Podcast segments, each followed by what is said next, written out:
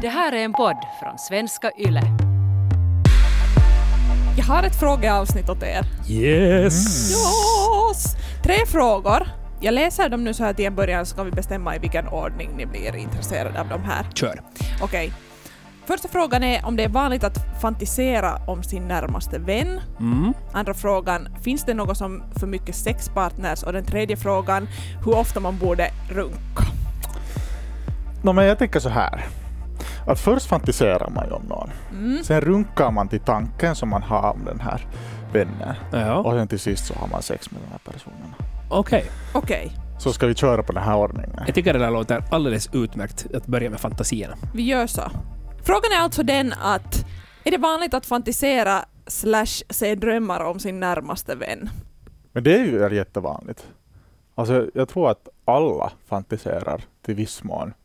Om vänner, kollegor, klasskamrater, allt sånt här. Ja, inte vet jag om man kan säga att, att det är vanligt eller inte vanligt, men kanske att det är helt normalt. Det vanliga tråkiga svaret. Eller kanske fantasier i största allmänhet. Vad man nu sen fantiserar om är ju kanske en personlig grej. Så det är ju i alla fall, man kan ju vara helt lugn. Fantasier är ju på något sätt ens äh, helt egna grej. Ingen annan har så jättemycket med dem att göra. Och att det är ju ett tryggt sätt att på något vis uttrycka kanske sexualitet på egen hand. Som Mm. runkomatsku, Mm. eller va?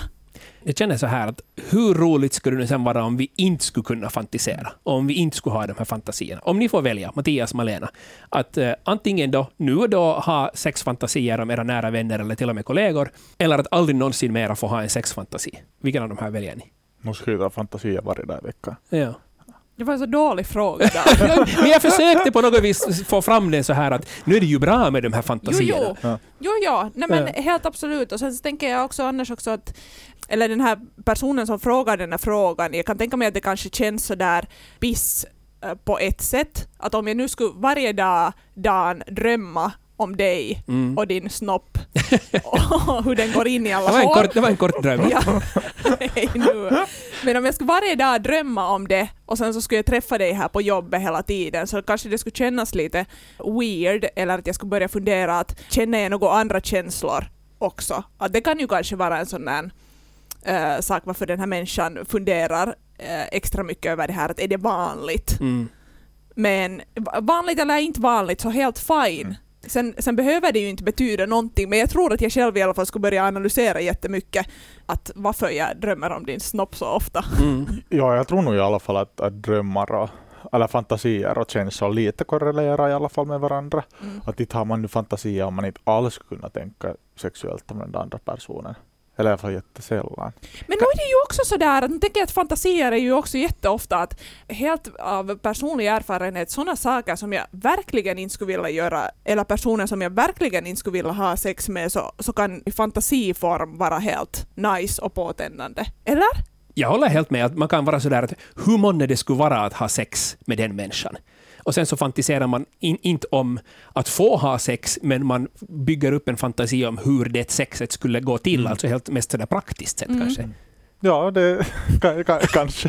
uh, nej, men just sådär att... Du får att, säga nej. Du, Nej, du så, med, hela ditt jag- ansiktsuttryck var att du vill säga nej, men du sa ändå Men sen att började fundera, ja. har jag någonsin fa- fantiserat om en person som jag inte ens skulle haft en liten, liten känsla för? Mm. Nu har jag ju fantiserat om vänner, men nu har man ju haft den där sexuella tanken om den där personen. I alla fall Mm. så att, Mm. vad vet jag skulle sist att någon ligga tillsammans. No, ja, no, men igen så här, det här är ju nu igen bara eh, liksom jätte, jätte olika. Att jag kan nog säga att sådana som är liksom på riktigt, att jag har sådana fantasier, det här blir nu jättepersonligt igen plötsligt, men sånt som jag inte skulle vilja liksom äh, förverkliga. Så det Mm. kan ju vara en sån här tröst att om, att om man blir i panik att, att man träffar den där kaverin hela tiden och börjar fundera att man skulle ha något att man skulle behöva ha några andra känslor än kaverikänslor mot den där kompisen. Men ser ni då att det är skillnad mellan fantasier och på något vis drömmar om? Alltså inte att man drömmer medan man sover, utan att man lite dagdrömmer sig bort till att hur skulle det vara att vara Men med den där tycker andra jag. människan. Det tycker jag. Jag tycker det är två skilda saker. Mm. Eller? Ja, ja, ja, ja nu är de skilda. Att jag är dagdrömmande så... För det Nej, kanske nu är det fantasier, ja, är nog mer sådär seriöst. det är som att dagdrömma, så då kanske jag funderar mer seriöst och kanske emotionellt på något sätt. Ja. Eller också sexuellt, att jag skulle kanske vilja göra någonting med din snopp. Men Varför? måste vi, varför måste vi prata om min snopp hela Jag tiden? vet inte varför jag använder ordet snopp Ja, heller. Exakt, dessutom det. Men, men förstår ni vad jag menar? Att det är liksom en annan grej. Jag förstår vad du Ja. menar, men, men du använder seriöst mera om drömmar och du använder seriöst, Mattias, mera om, om fantasier. Är det så att vi har olika uppfattningar om vad är en dröm och vad är en fantasi? Mm. Alltså jag tror att jag, sen sista studien har jag svårt att sk- skilja på dem. Mm. Alltså sådär att, att ändå båda är väl lite så att man tänker på, på sådär att man har en tanke och man har en sån här fundering att man kan dagdrömma. Dagdrömma är kanske lite mer flum, eller åt mig känns det mer flummigt och det är sådär man är nu lite i sin egna värld. Men fantasi är så att man kan riktigt bygga upp en sån här värld Mm. runt omkring det. Mm. För mig är det mer sådär att fantasi är man, man är kåt och man kan hitta på något i sitt eget huvud som i stunden är liksom bara sådär yeah, yeah, det här är kiva. Och dagdrömmar är mer liksom, jag är mer medveten om, om vad jag håller på. För mig i alla fall, drömmar är mera emotionella medan fantasier är kanske mera sexuella. Mm. Ja, I ganska så bra fall. sagt. Nåja, men det kanske inte har så jättestor skillnad. O- oavsett så är det vanligt, oavsett hur du def- definierar det här, så är det helt vanligt och normalt. Och som vi var inne på i början, att nu är det skönare att kunna ha sådana fantasier ibland än att aldrig någonsin ha dem. Mm. Den stora frågan är, ska man berätta? Om man har, oavsett om vi nu definierar det som drömmar eller fantasier, men om man går omkring och i sitt huvud funderar kring eh, sex med, en kompis. Och, och nu tar jag då bort alltså känslorna. Det är inte att man är kär i sin kompis, Mm. utan att nu har man bara insett att oho, det här har jag funderat på några gånger. Ska man berätta det till sin kompis eller inte? Jag tycker nog att man kan ju berätta det.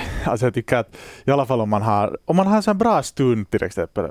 Är man med några kajfar eller är man med den här kompisen där och sen har man till exempel några drickspel och sen har, spelar man så här truth or dare eller någonting. Alltså vad heter Mm. sanning, sanning eller konka.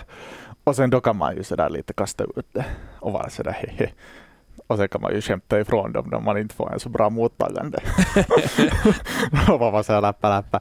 Nej, så då kan man berätta. Man, men man måste nog, det är ju nog att man måste ha spelöga också. Mm. Att, att inte, inte, man kanske inte, sina vildaste fantasier kan det vara bra att hålla till sig själv, men man kan lite sådär putsa dem. Mm. Jag tänker att man måste veta vad man vill först. Att, att bara för att man fantiserar om någon så betyder det ju inte att man behöver få uttryck för fantasin eller liksom göra det i verkligheten. Man måste fundera att en hurdan fantasi det är.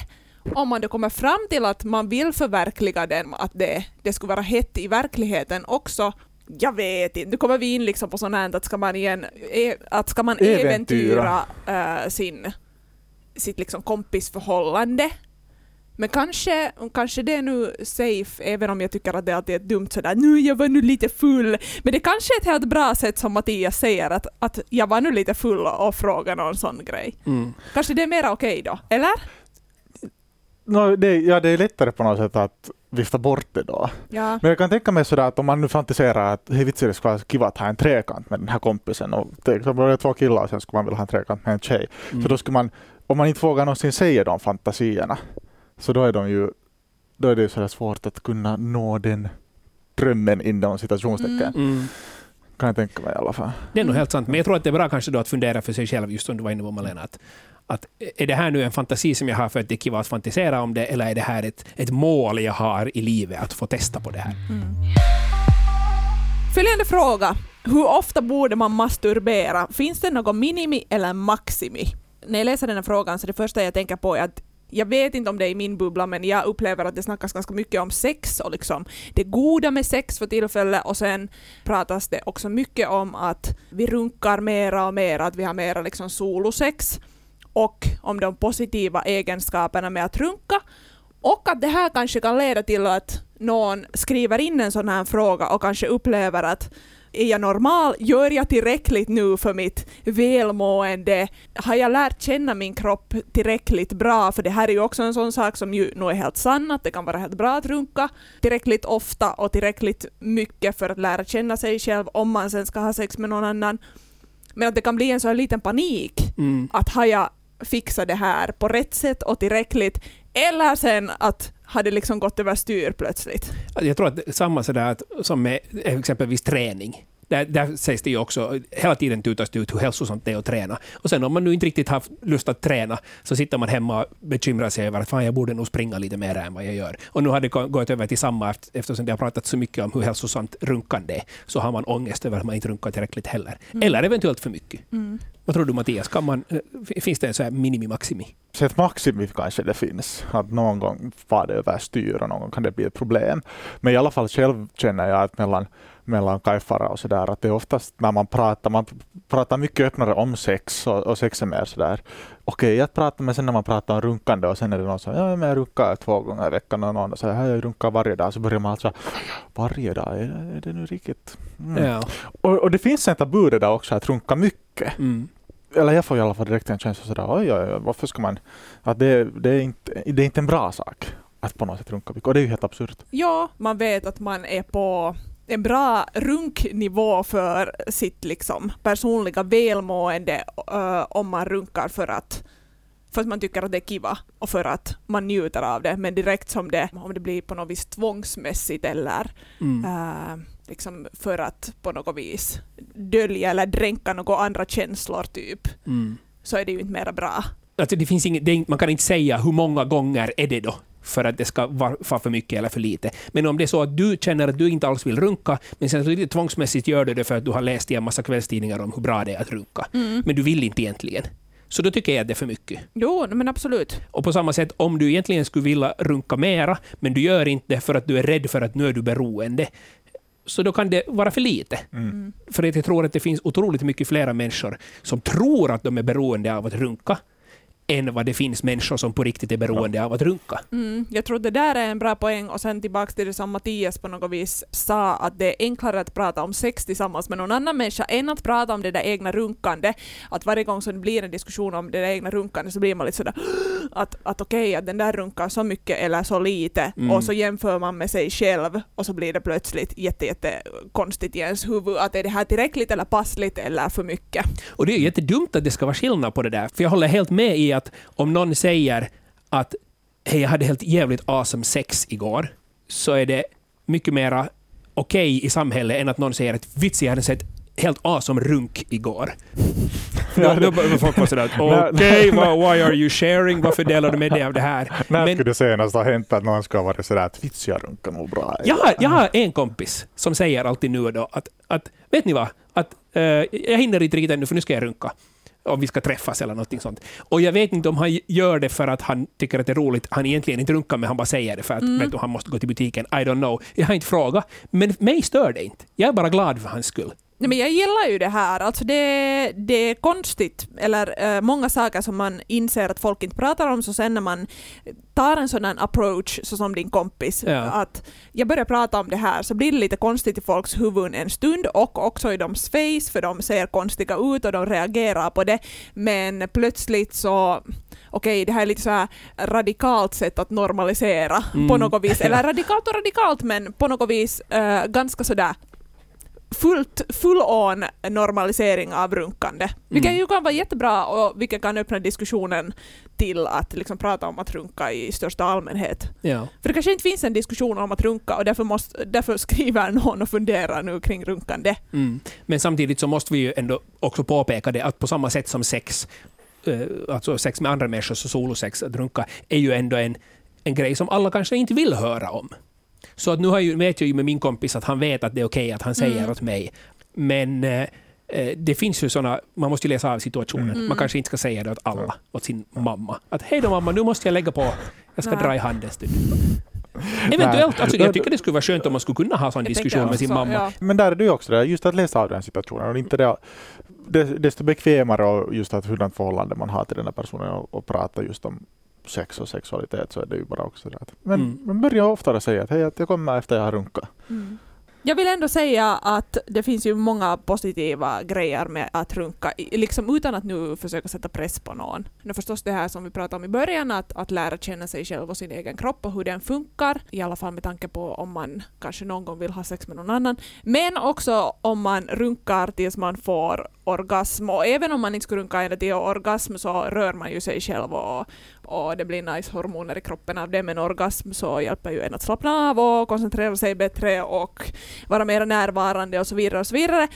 Så visst eh, ska man ju liksom rekommendera runkande om det känns som en bra grej eh, för en själv. Mm. Men jag- har sådär några kvinnliga kaifare som jag har som har sagt att de aldrig har runkat i deras liv. De är över 20 års ålder. Och att de nog säkert skulle vara intresserade, men att där också något manligt runkande är ju på något sätt mycket mer norm- normaliserat. Mm. Och det blir norm- mer normaliserat också kvinnligt runkande i dagens läge. Men ändå det finns en mer tabustämpel och man kanske inte kan ens diskutera lika öppet om det. Hur skulle man kunna få de här då att ens våga röra sig själv och våga göra det där första runket?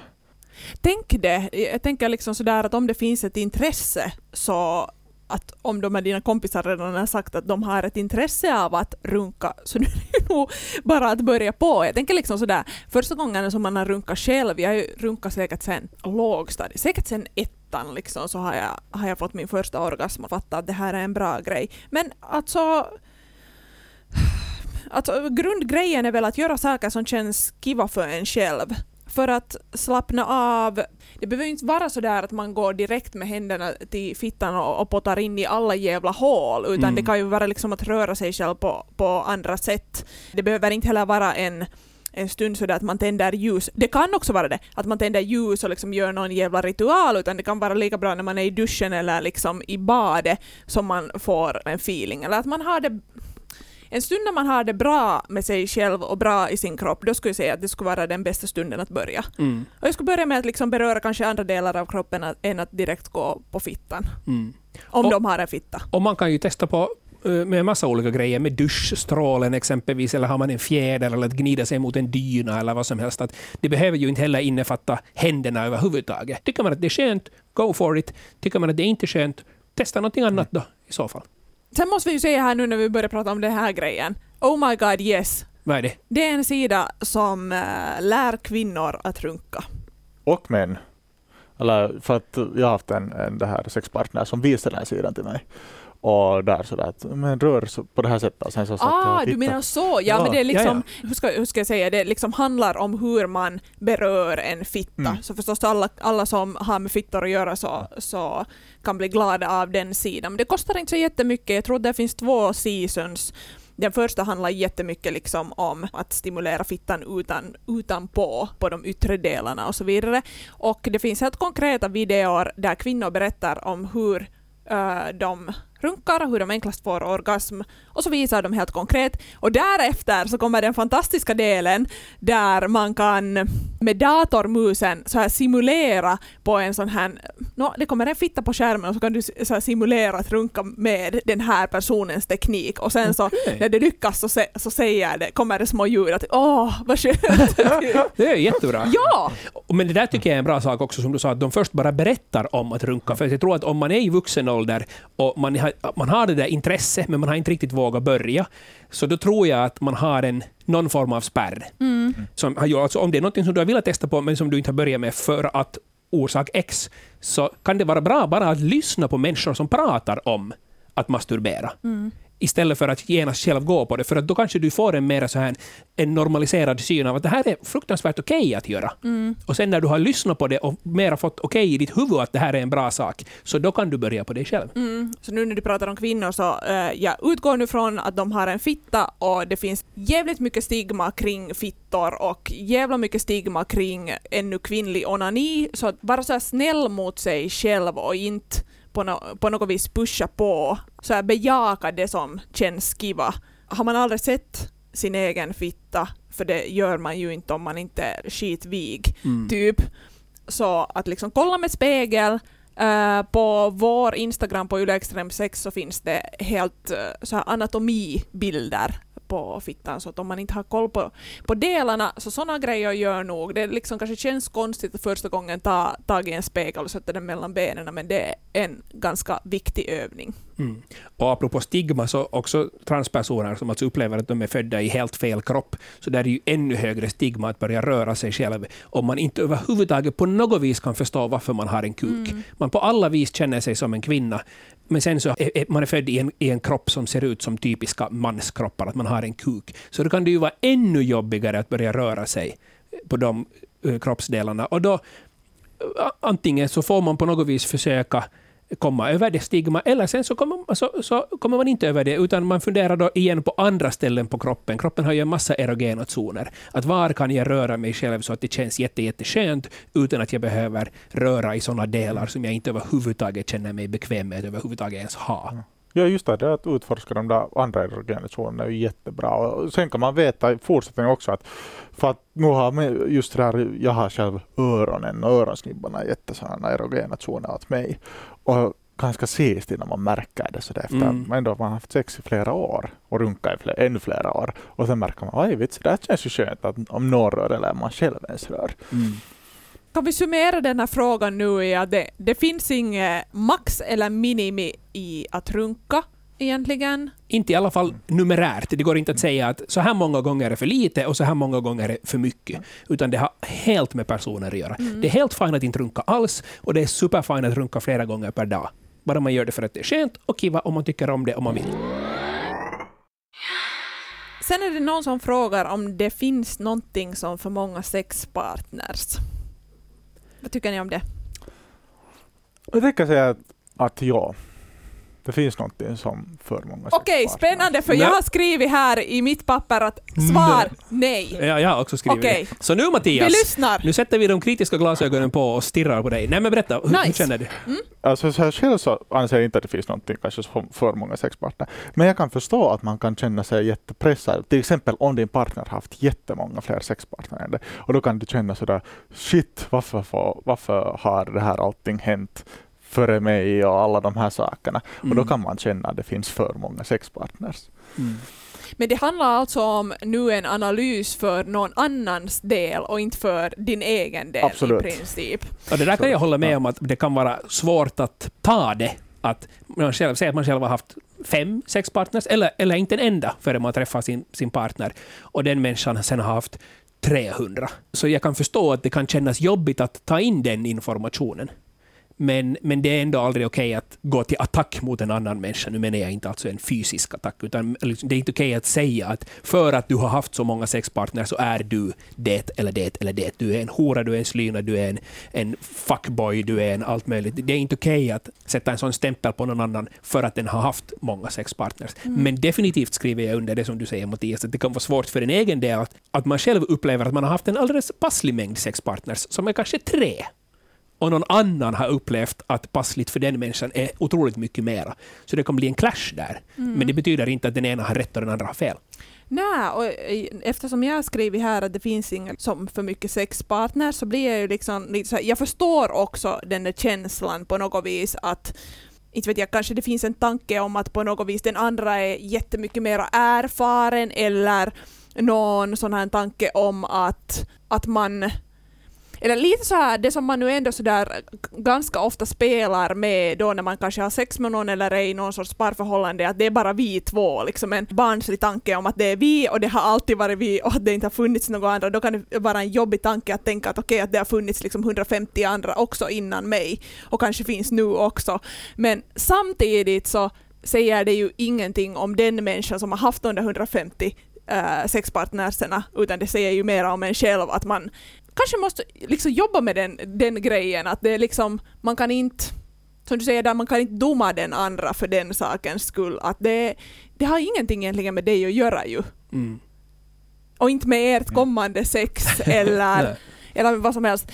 Vi har pratat kanske om det här i något tidigare avsnitt, men jag har upplevt också sådana situationer då under, under en sommar som jag var singel och så hade jag liksom ganska eh, många sexpartners samtidigt och för att själv känna att jag betedde mig kiva mot andra så ville jag liksom berätta vad meningen var för att ofta så finns det ju en tanke av att no, men att här är vi nu tillsammans och vi träffas och vi har sex så då är det kanske nu mest så här i liksom heteroförhållanden då. Att då är det mest liksom då är det vi två gärna Mm. och att man vill liksom hålla den här illusionen av att det är vi två i alla fall. Men då sa jag ofta att hej att eh, bara så du vet att, att jag har lite på gång här och där Mm. att för mig känns det viktigt att berätta. Då fick jag nog alla möjliga reaktioner på att det inte var okej eller att man inte vill höra eller så här och jag förstår det också men samtidigt var det för mig också så där att kanske när det inte stör mig personligen vad den andra tidigare har gjort i sitt liv eller att den skulle ha flera sexpartners också när jag samtidigt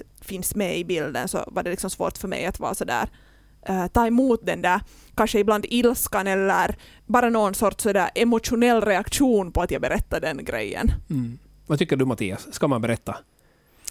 Om man har sex med flera pers- personer samtidigt. Alltså inte på samma Men gång, det är men alltså- under samma Ja, men, tidsperiod. men det... ja och nej. Alltså om man är bara som du var då, du sökte väl inte heller efter ett förhållande sådär. Och sen ibland så kan det hända, okej man söker inte efter ett förhållande, sen mitt i allt så bara trillar man in i ett. Mm. Och då är man så okej, då kan det vara ganska skönt. Och, och sådär. Men om man är helt besluten på att nej, jag söker inte efter ett förhållande, då är det jättebra att säga i alla fall att jag söker inte efter ett förhållande, det ligger med andra. Och, och då ska den andra personen suck it up, som man säger. Mm. Och, eh, men just det här att man, var, man är öppen med vad det man vill ha. Om man eh, säger ärligt att, hej, att, att åt mig är sex jätteviktigt och, och jag träffar dig nu nästan på- grund av bara att vi skulle kunna ha sex tillsammans, nu eller i framtiden. Så tror jag det är ganska bra att man säger det. Mm. Man är ganska ärlig, ärlig med sig själv om det de andra, istället för att man för dem bakom skuggan och så där bygger upp just den här illusionen över att det är bara vi två. Men man säger bara att nej men det här är. Och det kan ju hända den andra personen, och det här är ju också en sån sak som är så svår att prata om. Mm. Att den andra personen tänker helt på samma sätt. Att vits jag skulle inte orka med ett förhållande, men jag kan ha en ny kajfare som jag kan knulla med. Mm. Och det kan ju vara jättebra. Det är igen sådär att man måste våga prata om de här sakerna. Mm. För att du kanske båda ändå tänker på samma sätt. Och då förstår man varandra. Mm. Nej, men vad har du tänkt i sådana situationer då, att om du ändå liksom svarar att det kan kännas jobbigt att, att någon någon gång har haft liksom flera sexpartners. Nu, jag vet inte om, om det har varit så här, men jag tänker att du kanske har tänkt så eftersom du svarar ändå att jo, att det kanske kan finnas något som, eh, som för många sexpartners. En gång, en, en, tid dejtade jag, var jag var ganska ung, eller jag är väl ännu också ganska ung. Men eh, det var så att jag var ganska sexuellt oerfaren då ännu. Och då dejtade jag en, en person som hade haft ganska mycket fler sexpartner än jag. Och, och det, det var åt mig på något sätt nog en, kanske en svår nöt att knäcka. Att eh, på något sätt, kanske en, någon sorts avundsjuka Mm. i det där att jag är inte tillräckligt f- eller avundsjuka och en svartsjuka, men blandat. Att sådär vitsen ska vara i sista, vi också ska vara med fler personer. Och sen blir man ändå sådär att mm, man skulle vilja ha bara vi två, det skulle alltid ha varit så här. Men, eh, men det tror jag att man, eh, om man känner så, så är det kanske bäst att man, man, man också kan prata om det. Och att man är öppen om den saken och känner att det här är tungt för mig. Och, och det i alla fall respekterar jag om, om, någon, om någon som jag har sex med säger till mig att, att det känns konstigt eller det känns tungt. Så då, då kan man i alla fall diskutera den saken med den här personen för att man får en... Kan man berätta öppet, men åt mig har det varit, åt mig har det varit kiva att ha flera sexpartners och då Mm. kan den andra förstå en kanske. Och i Mm. alla fall får man bli förstådd istället för att det blir en sån här på något sätt undergömd irritation mot varandra eller en, en, en, en svartsjuka Mm. som, man, som man kan sen reda ut. jag vill vända på den här tanken, att om man tänker att den andra har haft jättemycket sexpartners och har jättemycket mer erfarenhet än jag, eh, det behöver ju inte alls vara så. Det kan hända att den har ljusat på eh, liksom utan att prata om något sex och, och liksom kanske alltid gör på samma, samma sätt oberoende av sexpartner. Man kan ju hoppas det är inte så.